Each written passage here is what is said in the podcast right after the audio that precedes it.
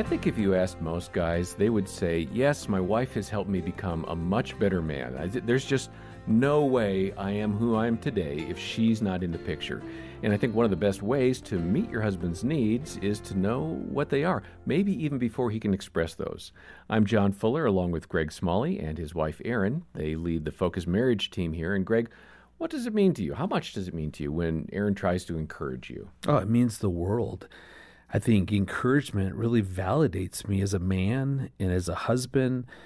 You know, Erin, when when you encourage me, I think as a man, it helps me to know that I have what it takes to be successful in all the different roles. You think, you know, as a husband, as a father, as a provider, a protector, a friend, a lover, and when you really encourage me, affirm me, offer those those words of thankfulness, gratitude, all that, it just it's saying to me that that man you're doing it. That that's a big part of how I hear that. And, and I think that that's such a big part of when we hear this word, men love to feel respected. Well, I think a big part of feeling respected is to be affirmed in in those roles so we end up really going i do have what it takes mm. even yesterday we had talked on an earlier episode about having just this long week of filming and taping and i went home and put my pajamas on and got in bed and fell asleep greg went to the grocery store he picked up our daughter and then he took her to an appointment and I woke up from my nap and he still wasn't home. And I was like, oh, I feel so bad for him because if I'm exhausted as an extrovert, he mm. has got to be exhausted.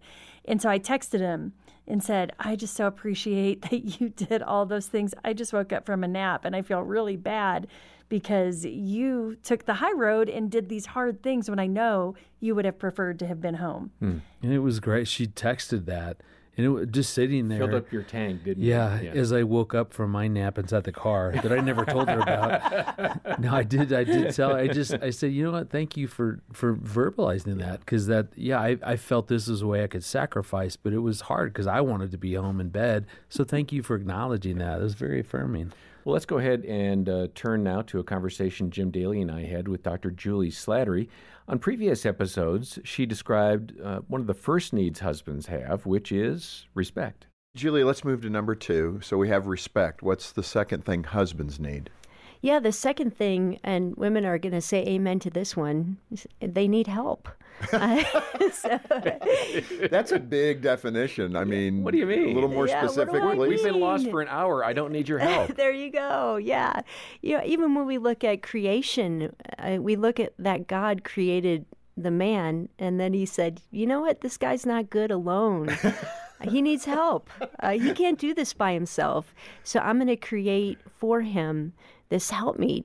And again, sometimes women hear that and they hear that as, am I less than? I'm a helper to my husband. But when we actually look at that Hebrew word, it's the word ezer, which is the same word that is used for the Holy Spirit, how the Holy Spirit is a help to us. Huh. And so we see in the scripture that God created man and woman to be a complement uh, to each other. That women were created, particularly within the relationship of marriage, to be that teammate. And that help can look like lending her gifts and her strengths and her insight but it can also look like accountability. In oh help. yeah, it can look like yeah, that. I'm sure it has before. well, and you know the interesting thing about that, I think after 35 years of being married, Jean and I, yeah, I've really come to that conclusion. She has made me such a better man. Mm-hmm. And I just wish I would have realized that year one or two and not fought that. Yeah. You know, that what you're saying there, that guide, uh-huh. um, yeah, men can be dumb sometimes, and we can do things that turn us into spiritual dead ends, right? Mm-hmm. But our wives are to help us, and they have a keen insight, typically, yeah. to point us in a better direction. But we don't Amen. always listen. Yeah, and and that's because there is probably a better way to offer some help to your well, husband, that's true. right? That's yeah. So here's the trick. I think of these two needs of respect and help as like two wings of an airplane, and they have to be balanced. And most of us as women will emphasize one to the expense of the other. So you've got the woman who is only hearing the respect need and always encouraging her husband, but not holding him accountable, not setting boundaries, not using her voice. And that's a destructive marriage. But on the other hand, you have women who only want to help. They're always offering advice, and they sound critical, and they really and they yeah. really haven't proven themselves to be trustworthy to their husband in terms of yeah she's on my team. Like i can hear this because i know she's got my back. She's not being critical. And so part of the art of being a wife with your particular husband is what does it look like to have those two things in balance so that my husband knows I'm on his team, that I believe in him, but I'm also not afraid to step up and offer needed counsel, insight, and accountability. Yeah, that's so well said. And of course, when a person writes a book like you've done here, we get to uh, pick up on your failures. Of you- course, you, I've made you told many. them in the book. Yes. But it, one of those things you said early in your marriage with Mike, uh, you tended to compete with him, Yeah, not complete him. Yes. I love that comparison. Uh-huh. Complete, don't compete. right. Uh, Yeah. It sounds like something a heavyweight boxer might say. But what what is your point? Well, I, so we went into marriage, and I was in graduate school learning all this stuff about psychology and marriage and family and parenting. I also grew up in a Christian home, so I knew a lot more about the scripture than he did, and just maybe what a Christian home was, quote unquote, supposed to look like. And so early in marriage, I would always be like, "We need to do it this way," and "No, this is how we resolve an argument," and and then I would sort of pull rank on him even and say, "I know better than you," like. I've been in grad school now for four years learning this stuff. Hold it, time out. You actually said that. Oh, I did. Ooh, yeah, it hurts, right? cringe a little. Yes, there you go. Probably See, I- made Mike you, cringe but- too. Thank you. I made all. I made lots of mistakes, uh, but it was the attitude of, "Hey, I know more than you do in these areas, and I'm going to prove it to you." And by doing that, I was essentially tearing down that sense of respect that my husband needed. And so over the years, I had to learn that it's not that I should be quiet, but that I had to build his trust in the respect area before he was really able to hear the perspective that I could offer. Uh, Julie, in that regard, again, I'm thinking of the woman that she's been on that path. Uh, it- it- these are hard um, emotions and disciplines to pull up out of. You're like in a rut. Yeah. So how how does a woman say, okay, I've been pounding my head. I'm hearing what Julie's saying. How do I get off that highway of criticalness Mm-hmm. and onto a better path? I, I mean, you can understand it intellectually, Yeah. but doing it is another thing. It is. You know, it starts with how we change anything, which is really confession. You know, confession to God, confession to one another. I remember this one time I was speaking on this concept, finding the hero in your husband. And I was in this room of maybe 300 women. And you know, as a speaker, you're watching your audience, and there was this one woman that had her arms crossed, and she just seemed to be glaring at me. that means not a good thing. Yes.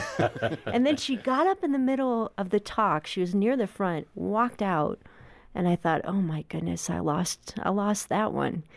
And then after uh, the talk was over, she came and found me in the lobby and she said, "I'm so sorry I had to get up and leave, but I was so convicted that I just had to get up and call my husband and just I just cried like I don't just realized I have been tearing you down for the last 15 years of our marriage and I don't want to do that anymore. Wow.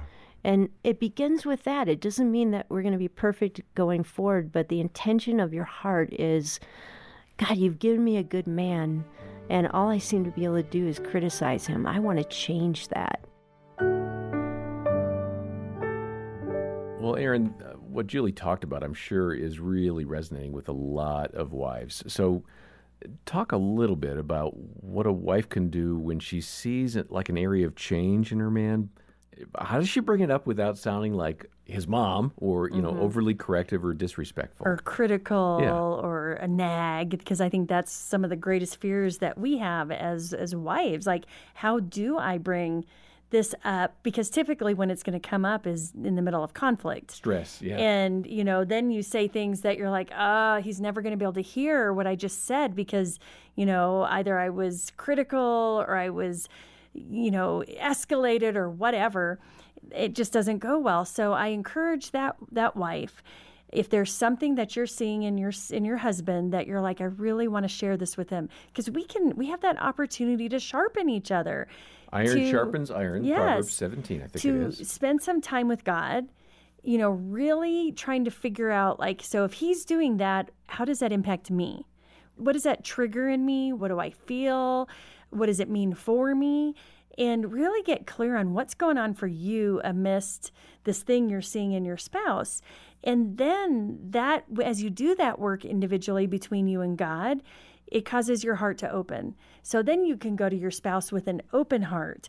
I uh, you know, I always smile when I hear people say, you know, I just told him in love. I'm going to speak the oh. truth in love. Yeah, but yet, you know, they're yelling channeling. at the person, they're yeah. criticizing, they're name calling, and you know, versus, you know, my heart's open so I can go to my husband in gentleness and I can even let him know beforehand, like, hey, I've got something I need to share with you.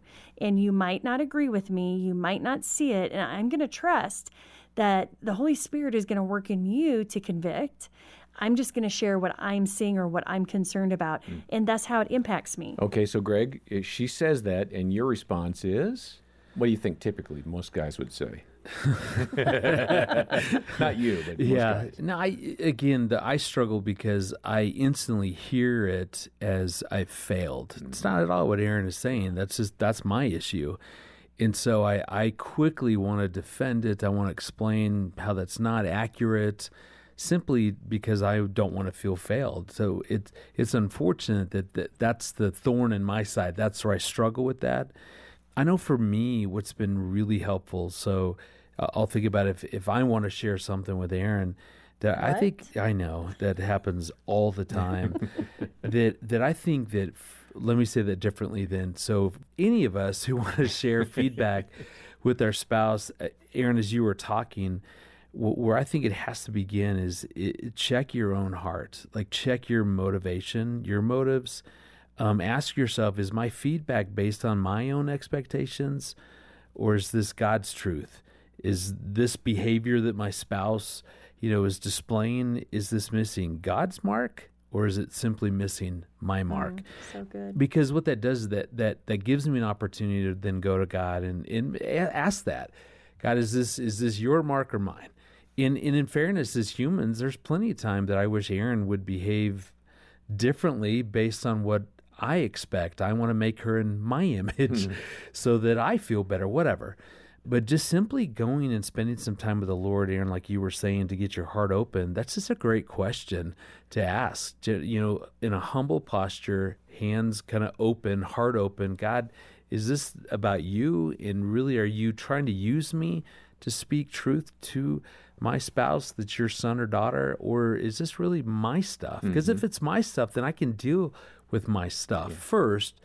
And then at least it can be an honest conversation like, hey, you know, I'm seeing this. I, it, this is really triggering me because this is my stuff, but it's still hard or it's still hurtful. That at least then puts it out there that I get that this is me, but I, it's still hurtful or it still feels like a loss. So can we talk this through and find something that feels good to both of us? Yeah. This is a very different conversation. Right, right. Well, uh, to keep the conversation going, certainly a couple of follow ups uh, make perfect sense to me. One would be our free online marriage assessment. It is a wonderful resource. It takes about 10 minutes for you and your spouse to take um, their own evaluate your relationship, figure out what's strong, what could use some work, and talk about that. Um, it's a great tool. It's a free uh, marriage assessment. We'll link over to it in the show notes. And then the book by Dr. Julie Slattery, Finding the Hero in Your Husband, is full of great advice, uh, some biblical insights, some great stories as well. Uh, you heard Julie's heart in the clip there today. Uh, get the book and learn more. Uh, we're making it available for a donation of any amount to the Ministry of Focus on the Family. Support the work we're doing here to encourage marriages and keep strong marriages going. And uh, when you do, we'll send that book to you. Details are in the show notes. Next time, we'll hear more from Julie Slattery. And for now, on behalf of Greg and Erin Smalley and the entire team here, I'm John Fuller. Thanks for listening to the Focus on the Family Marriage Podcast.